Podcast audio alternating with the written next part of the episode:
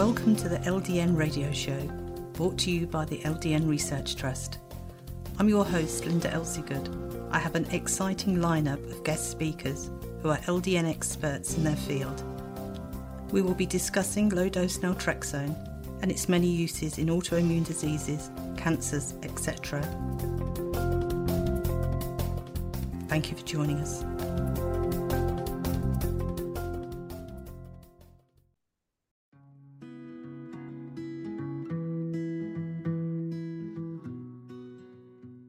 This documentary is very important and beneficial to bringing awareness to those that are struggling with POTS, mast cell activation syndrome, Ehlers Danlos. We need to bring awareness, and this is so important to have this fundraiser because it's going to be the voice of you. You all need to be heard, and we have to start somewhere. One person makes a difference, one donation makes a difference. So, finding a way to be the voice so individuals that are struggling with chronic illnesses and rare diseases can be heard. These doctors are taking their time to make a difference, their own time, their own free will. And so, you can step up and be that voice for everyone. One person matters, one person makes a difference. So if you go to mcasfund.com, www.mcasfund.com, you will be making a difference.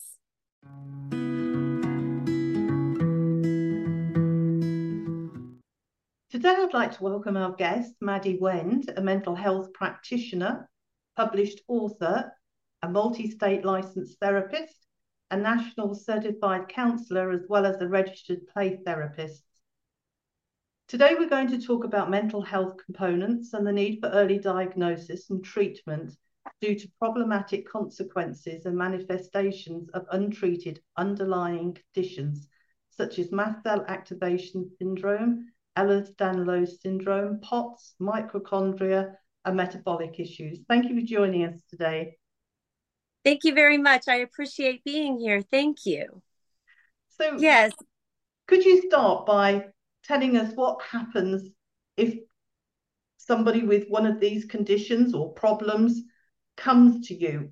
What is the first steps you take? Well, I receive a lot of young, young, uh, like teens or kind of the betwixt age, that 10 to 12 year old as well as young adults that come to my office. And a lot of times a neurologist will refer them saying they have migraines or perhaps they have epilepsy, but it's not diagnosed. So they're having some sort of seizure like behavior, a lot of anxiety. There's, you know, sometimes a history of smells or, or texture sensitivities or some, you know, some sort of other underlying conditions that also have triggered the need to come to my office. And so a lot of times I'll get, oh, there's a lot of hypersensitivity. Well, what is the hypersensitivity? I will ask. And then they, uh, parents or other friends or family, the same, you know, experience of, well, we go in the car and all at once we get to the restaurant and this food, that the smells are triggering or it may be we were just walking around and suddenly you know my daughter breaks out in hives. Or my daughter has headaches and we don't know where the headaches are coming from. Or she eats something or drinks something and she has GI symptoms.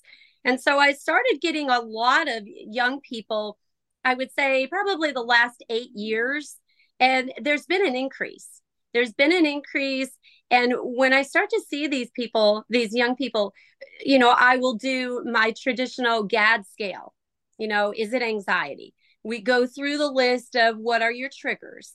And I started seeing patterns with these are young people that actually are able to socially and emotionally regulate.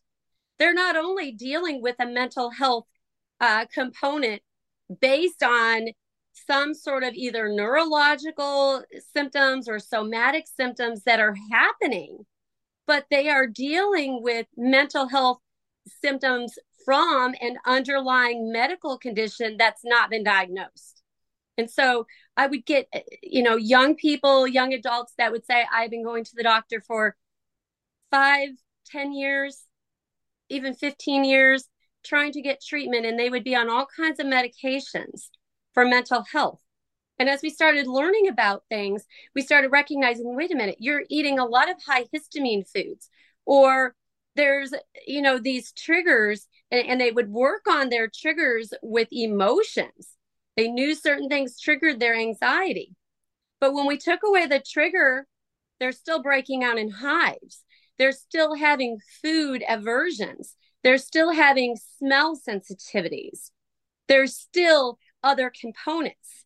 So I started getting an increase with mast cell activation syndrome patients or clients. And I also noticed that a lot more young teenagers were talking about chronic pain. I would get a lot of chronic pain, young people, and it's like, so what did you do? Did, are you in athletics? And I would have young people say, no, I'm not even in sports. I'm in band. Or they would give up band or they would give up sports because they were bruising easily.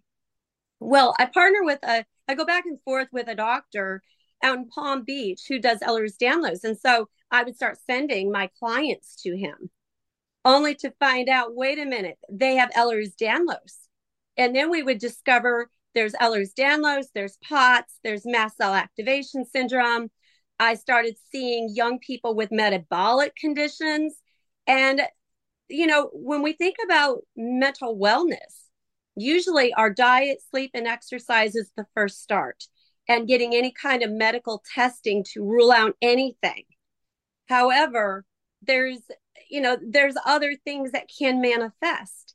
And so when you're using coping skills and you're trying to figure out how to cope, and then you've got these other conditions, coping skills are not going to cope away a food aversion or a food allergy or a histamine issue. And so I started learning more information. I also have a younger daughter that has uh, these rare diseases. And so I started educating myself, not only as a practitioner, but as a mom. And I started to realize wait a minute, we have on a global scale people that are struggling, not getting diagnosed, and early diagnosis is crucial. If there isn't that early diagnosis, then the mast cells, the anxiety, our mental health, and our medical can can clash. Uh, I have a support group that I run with six thousand members now, and I, I I've only had that support group for a very short time because I was having people that were saying, "Where do I go for information?" I'm not getting information. And so I created this support group just thinking, well, you know, I'll just have resources out there. It'll help people.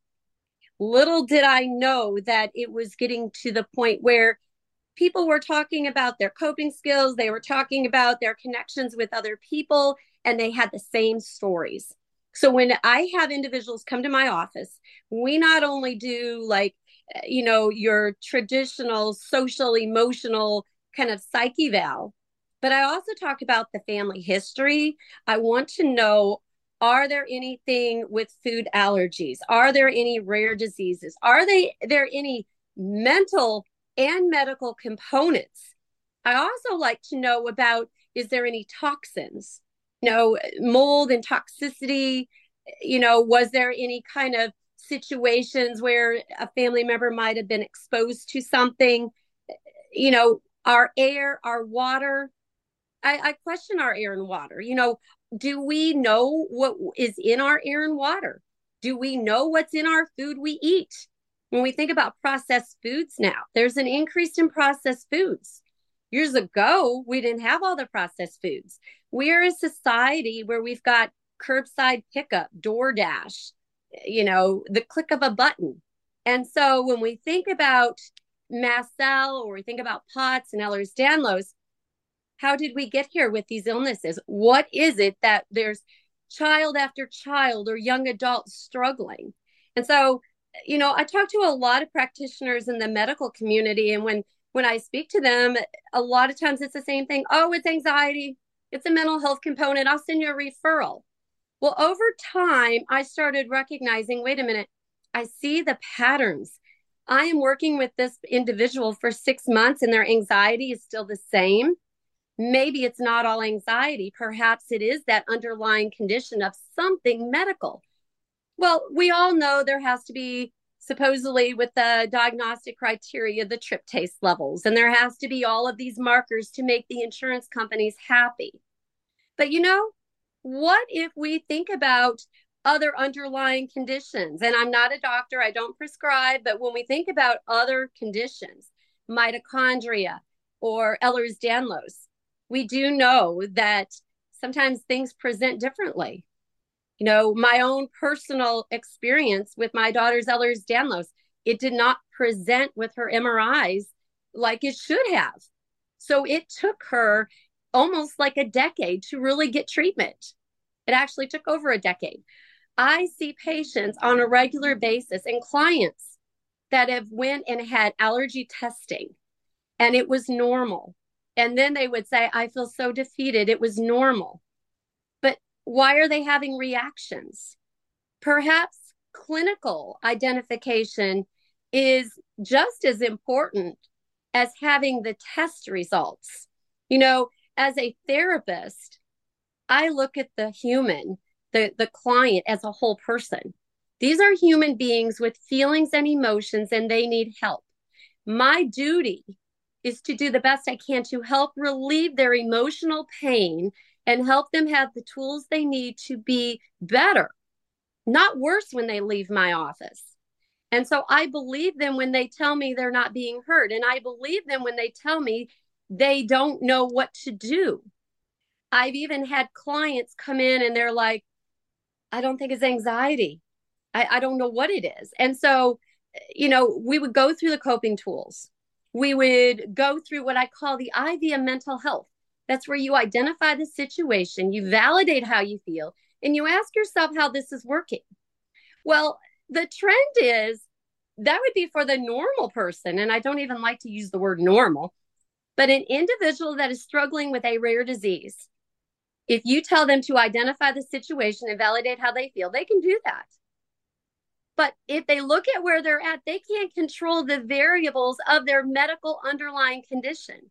And if they are not feeling heard, or they are in a situation where they're with a practitioner that has no idea what they're diagnosed with, that creates a whole nother level of trust in the medical community. And so I do a lot of building trust, trying to help my clients.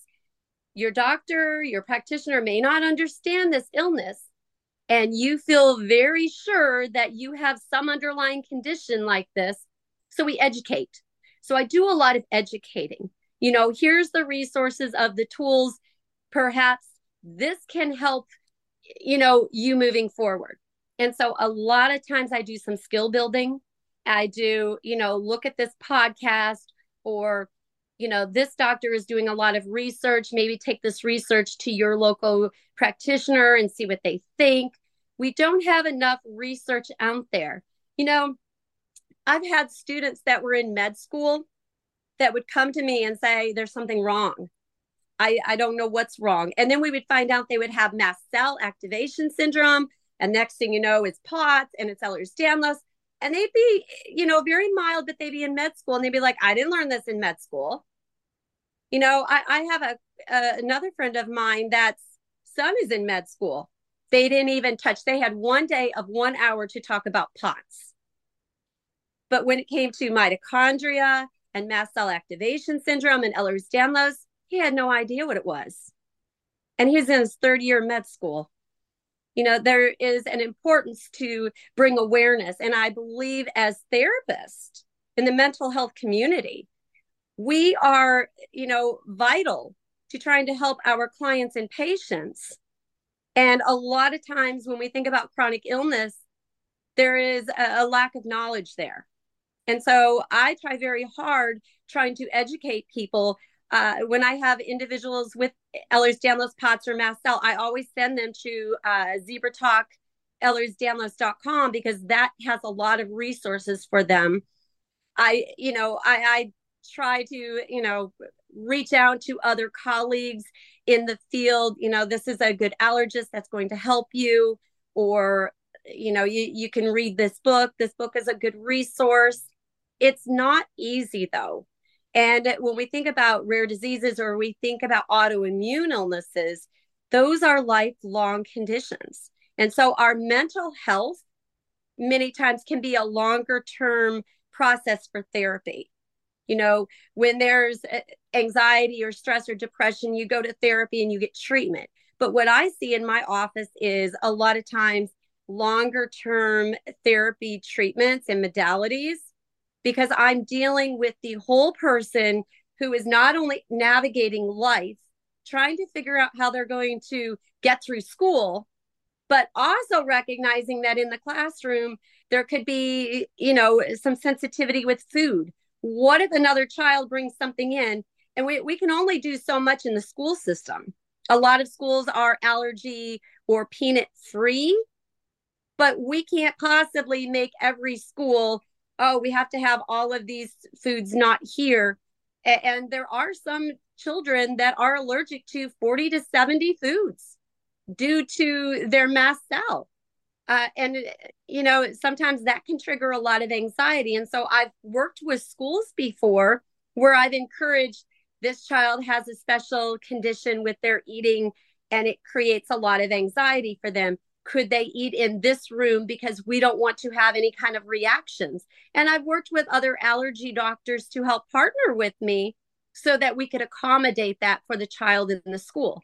Now, of course, that creates other mental health concerns because now we're segregating the child from friends and peers. And they're like, well, that child's different. What's going on there? So I always recommend to parents, we need to do education. We have to educate the classroom in understanding there are kids with differences, and food many times is one. And so eh, when we think about mast cell activation syndrome, it can all kinds of things can trigger. And so mental health, just trying to juggle mental health on top of that, it, it's a challenge. And so, you know, if you have POTS and then you have Ehlers-Danlos in addition, sometimes that can take away some of those activities that children can do. And so when I have young teens or young adults, we do a lot of self esteem work. You know, what is it you can do? Let's not worry about what you can't do. Because when we think about the mental health components, it the illnesses take away from who that child could be or that young adult. You know, sometimes they lose scholarships. Sometimes they they can't play golf because it, it's too much on their body, or it's the temperature outside, or they can't go on the picnic because they can't eat a lot of the foods. And so we have to figure out how can we make you still feel quality of life, still feel that you're able to do things that you enjoy, but not feel like you're being judged or ridiculed because it, it's not the young adult or the child's fault that they have all these illnesses. There definitely needs to be more research. We do not have enough. And it's you know it, it's unfortunate that the medical medical community there's not enough doctors that know what's going on you know if there were i wouldn't see 80% in my office that have sensitivities with food and and they're like i don't know what to do and here i am a therapist referring them to an allergy doctor or an ear nose and throat doctor because of the dizzy and the vertigo and all of the sensitivities or I'm, you know, getting kids and young adults from neurologists because of their headaches. You know, unfortunately, there's just so many things going on in our world, and there's just not enough resources. But I really truly do believe one person can make a difference. And so every day I look at it like I'm going to do the best I can to make a difference in this person's emotional health. And by doing that, if that means I'm giving them a referral to an ear, nose, and throat doctor or an allergist, so be it. You know, grad school didn't teach me anything about uh, any kind of rare diseases or chronic illness, but I grew up with a lot of it. And so I was already aware. And so when I started getting clients, I knew what to do. Now, there were some things I didn't know what to do. And so I kind of had that learning curve of, okay, what can I do? And, you know, I have to say, I, I think we are getting more awareness. There are more and more people that want their voices heard. And, and that's all we can do is continue to bring awareness and continue to talk to others to, you know, try to figure out how can we make a difference because it isn't easy, especially when it's a parent or a young adult, you know, that they see their child or they themselves are struggling and they know there's something wrong. Sometimes it is self defeating when they go to a practitioner and they have no idea what to do or they don't know what's wrong with them. One of the most mentally uh, damaging things is to say, I don't know what's wrong with you. I've actually had that happen. And the mental health uh, harm is great because they come to me and they say, if the doctor doesn't know what's wrong with me or they they say i'm crazy and they need to see you it is very damaging to them uh, what's even more damaging is when they feel like they're not heard because they have so many symptoms i i once had someone say well you know in med school we teach us if there's more than so many symptoms it's not it's you can't have that many symptoms but yes, you can. When we think about rare diseases, this is territory we have not really covered, eh, you know, on a global scale. There's all the criteria. But when we think about the criteria and the body symptoms are multifaceted, what happens with our mental psyche? You know, anxiety is in the amygdala, it's in the limbic system, and it can grow and grow and grow. But when it's at baseline, it's the size of a little green pea. So when we think about multifaceted symptoms from medical underlying conditions that we don't know what's going on, there's all this havoc going on in the brain, creating all of this anxiety. So it grows. So if an individual is struggling with an underlying medical condition, how are they going to get back down to baseline to get that amygdala lower? And and and that's a tricky part. You know, a lot of times I focus on the insula, which is the part where love, peace, and calm come from in the limbic system. That, you know, even pets and animals and, and all those warm fuzzies that make us feel good. And so sometimes we have to think about what can give us calm. Sometimes kids can have their system overload. You know, it, neurological systems, uh, kids with mitochondria, kids with autoimmune encephalitis, POTS, mast cell, uh, epilepsy, you name it. It one, it's like one system is acting on the other one, and they're reacting, and and there's chaos when they're not treated. So then their mental health is chaos because we have to treat from the inside out. We have to figure out what is the medical underlying component. And a lot of times I get individuals that have like the band aid of medicine on them. They don't know what's going on, but they got this little band aid and they come see me and we're doing what we can with the mental health component but we need the underlying component treated so then they can move forward freely with their mental wellness it, it sometimes it's kind of like the old saying what came first the chicken or the egg what do we treat first the mental health or the medical and so oftentimes when people come to my office one requirement i do have that's probably different than a lot of therapists is I do encourage a sleep study because sleep is one of the most important components with mental health.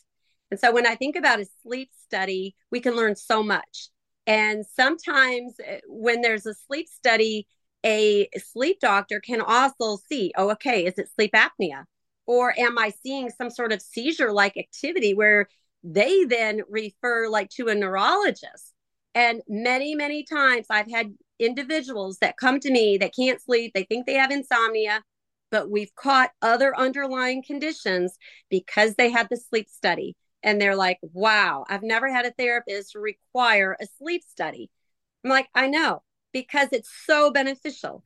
Uh, one thing I do think would be really great. Um, something that my younger daughter, who's got all the rare diseases, brought up to me. You know, when a baby is born, there's only a certain amount of testing they do. But what if they did additional testing, very specific testing that could capture mast cell activation syndrome and hypermobile EDS and, you know, some of these other rare comorbidities before it got out of control? And what if there was much more education to where doctors started to learn that, oh, wait a minute, I don't need to just stay in my lane. These are crossover illnesses you know it's so important to recognize the value of education and how we can make a difference because you never know. I mean, one person saving one person can save everybody. Well, I'm going to have to stop you there. I mean, this interview was packed with really good information, and, and I'm sure many of our members will relate to you saying there's nothing wrong with you. You know, it's all in your mind. You need to ha- take some antidepressants or something. And it always amazes me as to how a doctor can tell you that when you've got chronic pain. You know, it's all in your mind that you can't do these things because you've got chronic pain, not the chronic pain is caused by XYZ. So I'm sure people will have picked up some really good help and tips from what you have said.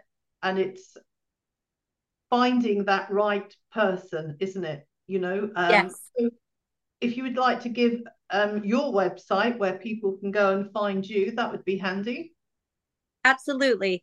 Well, there's madiwend.com, M A D I W E N D.com. For the Ehlers-Danlos and the rare diseases, there is Zebra Talk, EhlersDanlos.com. There's lots of resources. There's a blog. There's also my podcast, Play Therapy Network. You can find me on Spotify. And then I have DFWTherapyNow.com for Texas and Delaware dash, it's got the dash, Delaware dash therapy.com for Delaware I'm also an approved provider for Florida. You can reach out to me with any of those websites. I really appreciate your taking your time. I appreciate being on the show today. Oh, thank you. So, for the people that are listening there, will you do virtual um, consultations throughout the US? I do, I do, and I I do uh, public speaking as well. And I do have some excellent book resources uh, that are out there. You can find me on Amazon. You can just uh, search me on Amazon. And I do a lot of children's books and mental wellness books, as well as trainings. And uh, my office is open seven days a week. Do you operate outside of the US or is it US only? I do coaching outside of the US. Okay. So I do health coaching and helping families navigate. Mm-hmm. That's wonderful. That's what I was thinking. So yes. if yes. anybody is anywhere in the world, they can still consult with you. Yes. And those, I'm in New York on Long Island. So a lot of times individuals with Ehlers-Danlos have uh, issues with cranial cervical instability due to their Ehlers-Danlos. Uh, contact me because I can help you with the top neurosurgeon in the world for uh, CCI. Well, thank you very much for your time today. Really appreciate it. Thank you. I appreciate you. Thank you. Thank you. Any questions or comments you may have, please email me, Linda, L I N D A, at ldnrt.org. I look forward to hearing from you. Thank you for joining us today. We really appreciated your company. Until next time, stay safe and keep well.